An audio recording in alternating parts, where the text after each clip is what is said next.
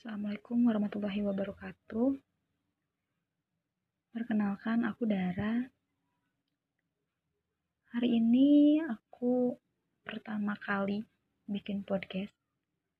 Sebelumnya belum pernah sama sekali, walau pikiran buat membuat sebuah podcast itu ada di kepalaku sejak 2019 dan 2020.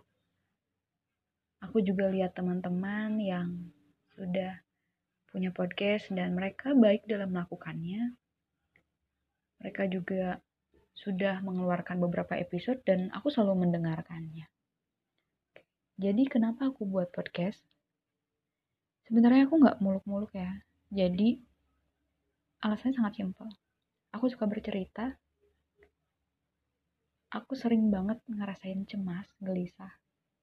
Dan jalan keluarnya adalah dengan berbicara. Bercerita apa yang dirasakan, sedih, marah, cemas, ketakutan-ketakutan itu akan bisa berkurang. Itu kalau aku ceritain. Nah, tapi nggak banyak orang yang bisa mendengarkan hal yang sama berulang kali.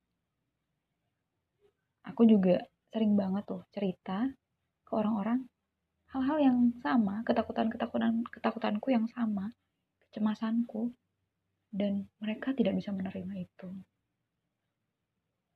Atau mungkin mereka kesel kayak bosen gitu. Akhirnya aku mantepin hari ini aku bakal bikin podcast dan aku akan bercerita semuanya di sini. Podcastku terkenal atau didengar banyak orang itu bukan jadi tujuan aku.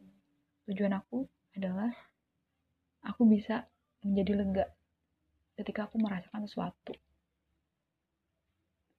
Aku harap kamu bisa menemukan podcastku ini karena podcast ini nggak akan aku sebarluaskan kecuali orang-orang yang aku pilih.